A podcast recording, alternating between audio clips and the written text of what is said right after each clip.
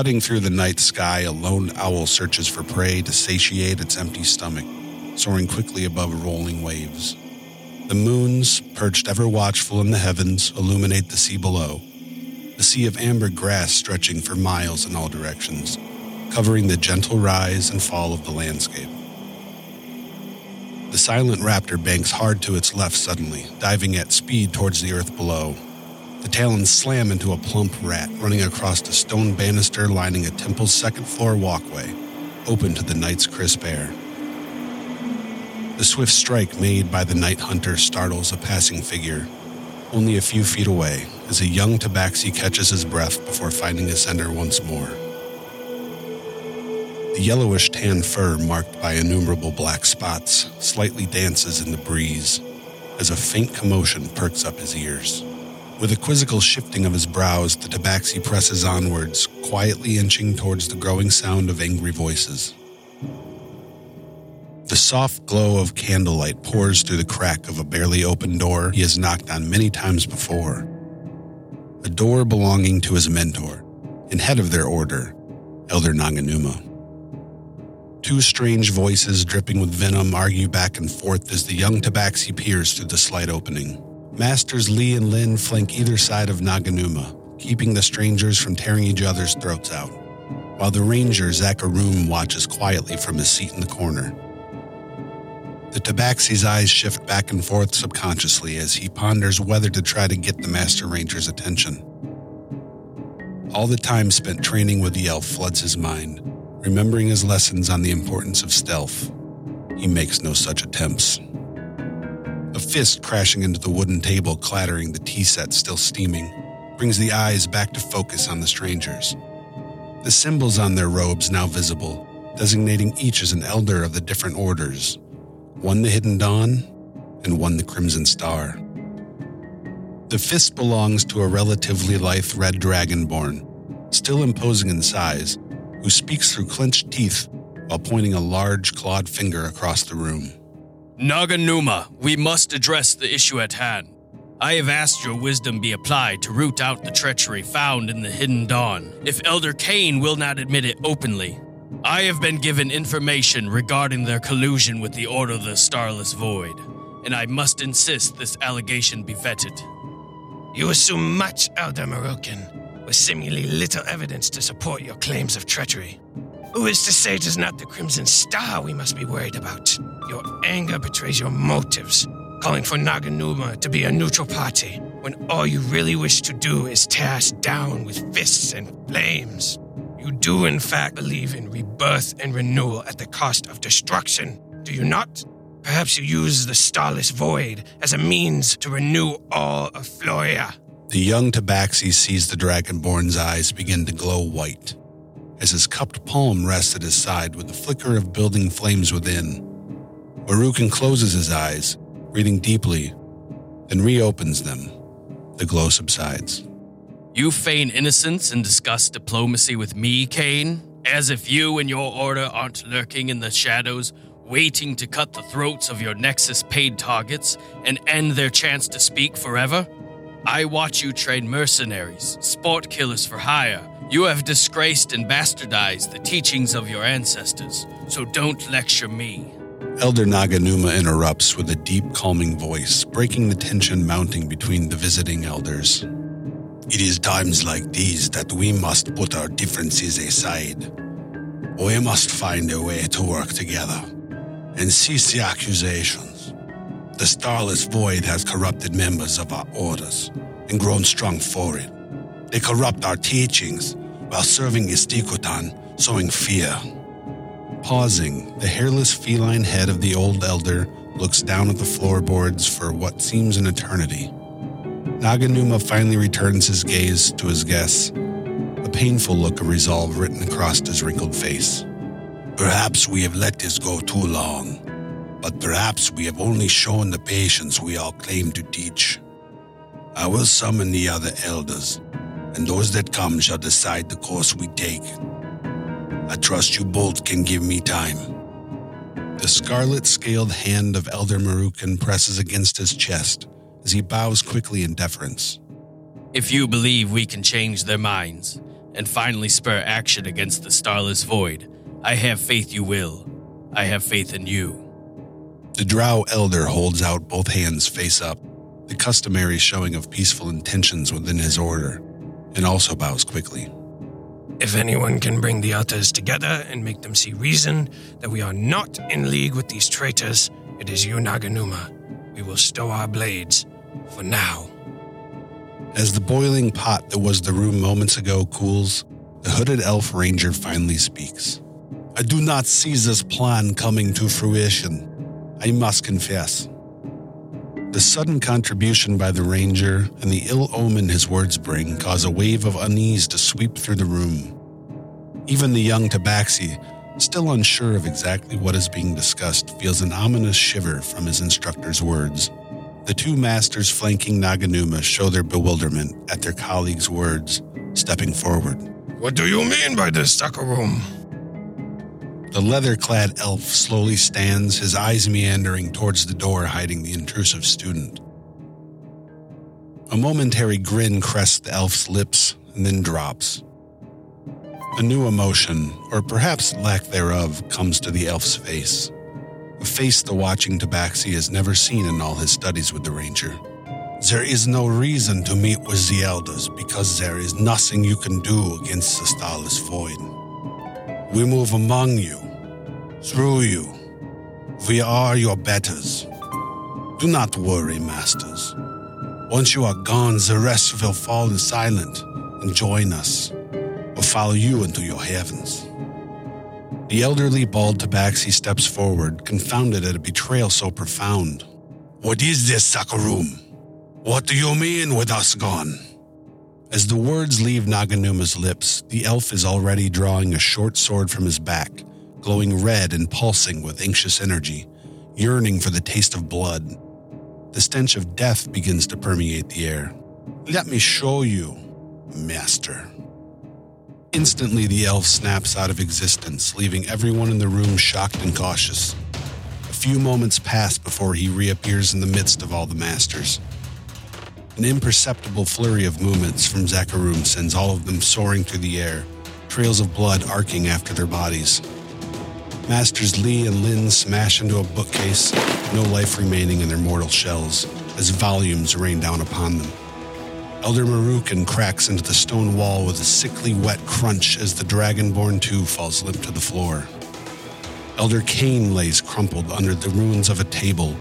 Raspy breaths escape him as he lays there, eyes wide. Impossibly, the old Tabaxi elder stands unmoved, not showing a single wound.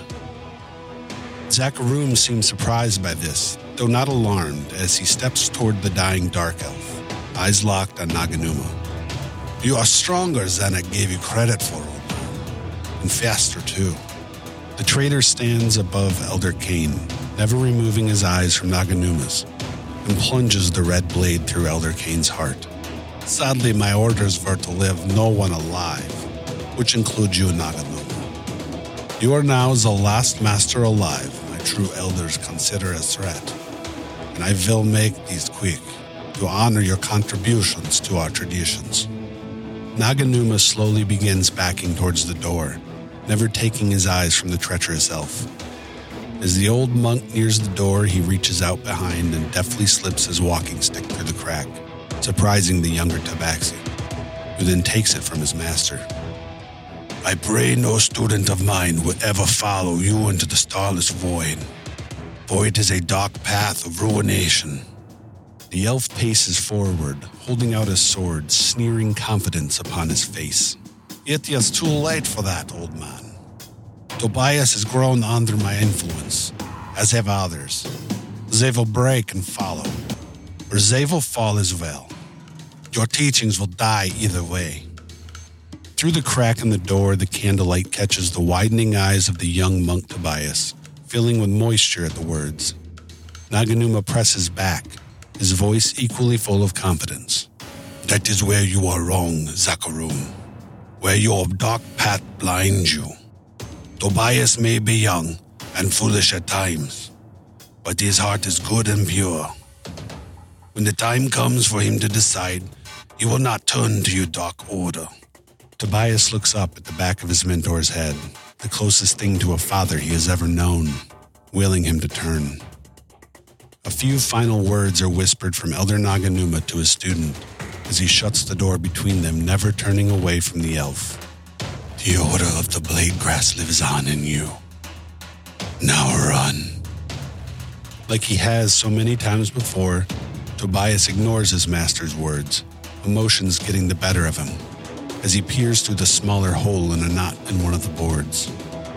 Zakarum vanishes once more, taunting the old tabaxi from the ether. Who are you speaking to, old man? This is where your order falls. Naganuma strikes the air in front of him suddenly, connecting with a solid object, releasing a wheezing grunt of pain as a wooden chair is splintered by the now visible dark elf. No, it is not. There are others.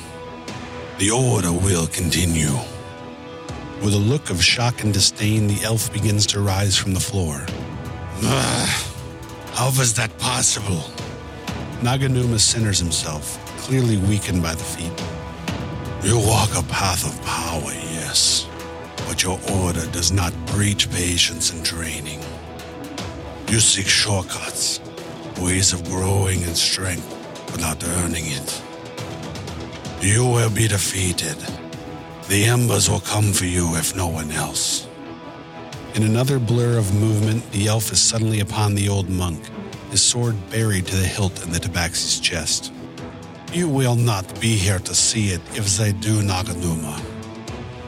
I send you to your grave in whatever afterlife awaits you. Tobias watches his master's frame sag, the life leaving him. Then slowly, weakly, he raises a hand balled in a fist. Rapidly, the fingers unfurl, just barely striking the chest of the elf. A look of confusion is replaced by pain as the assassin doubles over, contorting and clutching his torso, blood beginning to leak from his lips. This drain of spirit finally breaks the old monk as he falls to the floor where Tobias watches the light leave his eyes. Still coughing up spurts of crimson, Zakarum clings to life and rises to his feet. God's damn you, old man. I will slaughter every last member of your pathetic little order, including your precious students. Tears tracing down the black eye markings of Tobias's fur, he finally pulls himself from the door and heeds his late master's advice. Tobias runs. The songs of birds basking in the midday sun above lull the unconscious mind of the young tabaxi from his sleep. Utter confusion sets across his brow as his wits come back to him, along with a throbbing pain under his right eye. Reaching up with his hand, Tobias feels a deep cut running across his face, dry, matted blood encrusting his fur. Looking around at an unfamiliar scene, he can't help but think out loud. Where am I? Again, confusion washes over the young monk, this time even deeper. Who, who am I? Realizing a traveling pack is strapped to his back, he frantically unbuckles it and swings it to the ground, rifling through its contents for any clue to answer this terrifying question. His hands settle on a bound leather journal with the initials TK embossed on its cover. An envelope peeks from its pages, and as he removes it, he reads the name written across its surface Tobias. Is this mine? Is this my name? Tearing open the envelope, Tobias reads its contents, hoping for more answers. But instead finds even more questions. After careful consideration and much examination, you have been selected for a position of greatness. Based on your inherent skills, you are cordially invited to come, with all haste, to Corothelia on the new moon.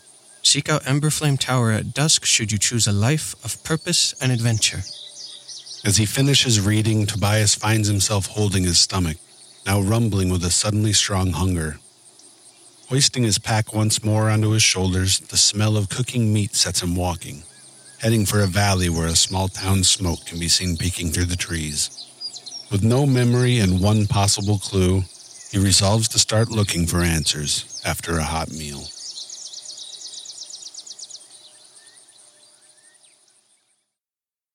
Welcome in. Thanks for checking this out on Tobias's introduction.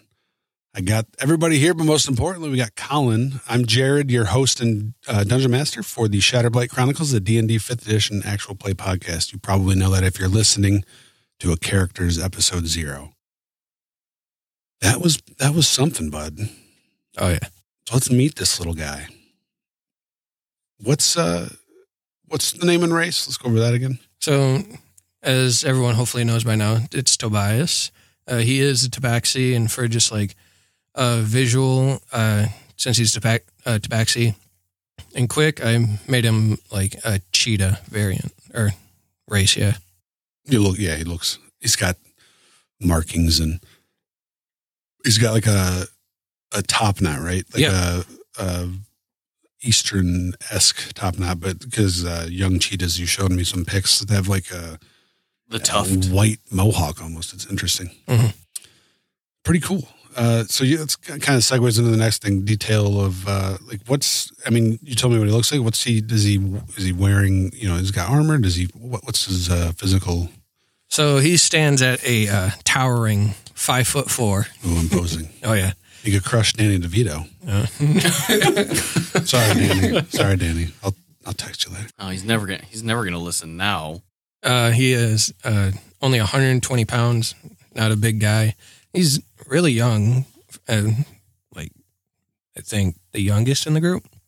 Uh, Mm, not not Uh, number wise. No, Othoken's way younger. Maybe, uh, but, but probably Maybe uh, maturity-wise. maturity-wise, yeah. Yeah. Yeah. How, Okay. how old is he? He's 18. 18. So he can uh, go off to war and buy cigarettes. Yep. So Tobias, uh, he's wearing. He can't wear armor. He just has his robes with him. They have a green tint with like a yellow gold uh, trimming to him. He's got his orders, uh, I guess, emblem on his back. It doesn't like cover his whole back, but it is noticeable. Yeah, like like stitching or something. Yep. Cool. Uh, he doesn't wear shoes either, or yeah, Why would you? Yeah. he doesn't need them. little kitty feet. hmm He uh, on his uh, right hip, he carries a very, I guess, well crafted, ornate uh, staff. That's his uh, main weapon of choice. And on his other hip, he just has a bag full of like odds, odd weapons like darts and daggers and stuff like that. Nice. So if you if you had to describe him in like three adjectives or, or you know three words that make up Tobias, what would they be? Uh, he is he is a considerate person.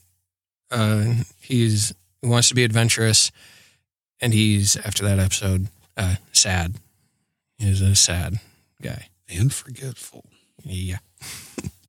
Does he? Is there any like uh I don't know profession or pastime or anything? Um, a hobby, anything he does enjoys or So unfortunately, like it may not have shown in his episode, but he is a bit of, of a prankster. He loves to pull tricks with uh, his best friend, and his order is more or less a school.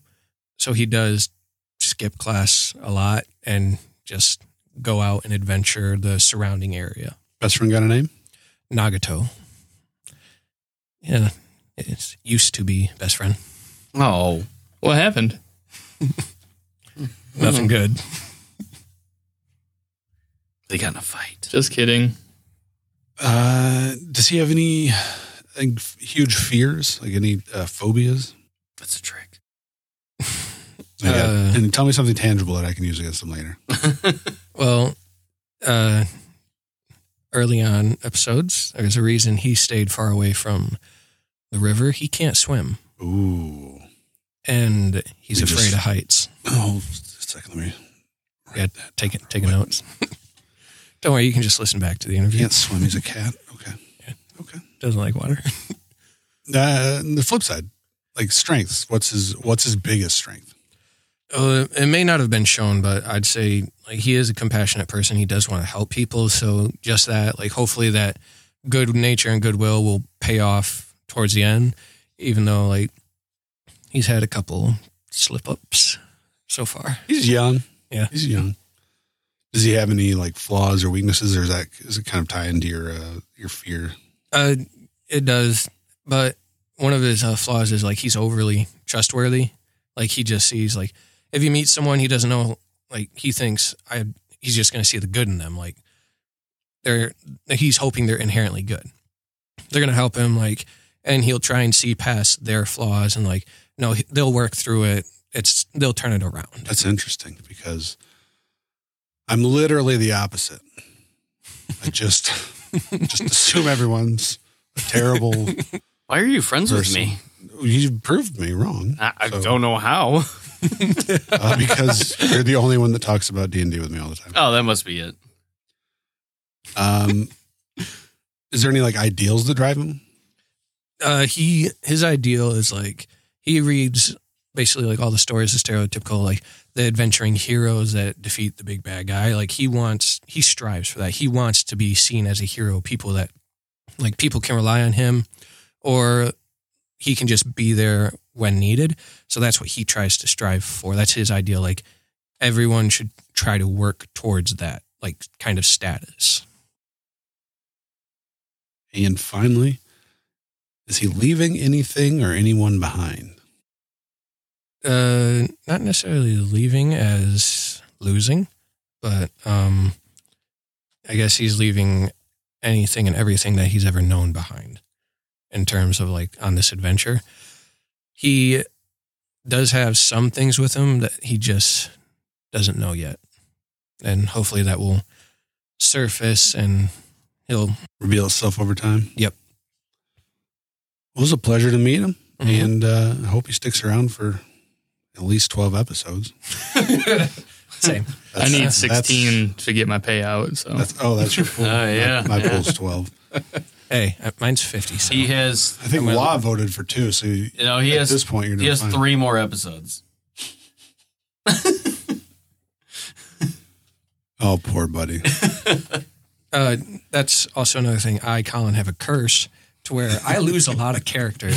Some of our previous You do. games before we started recording, I lost quite a few people. You sure But do. to be fair, a few of the decisions weren't the smartest ones because they weren't that smart of characters. Yeah. And I had to play them as that. and I appreciated that. Um, also, I threw some real hard shit at you. To be and I'm, fair- I'm kind of hoping that uh, we flip your curse this time, and and like you're a weird dark horse, and uh, uh, even though I personally think monks are a garbage class, I want him to go uh, the whole way. I want to see Tobias at the end of this. I don't know. Based on those first couple combats, I might be gone pretty soon. Oh, Just kidding, bud. We we love to have you here, and the uh, I don't know, a little lightheartedness I think the character brings.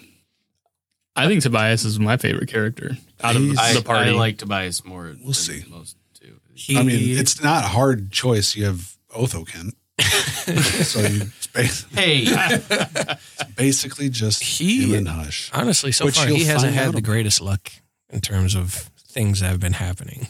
Well, it's been a hard road for all of you so far. That is true, yes. But we thank you all for listening and meeting Tobias a little deeper, and we'll see you next week.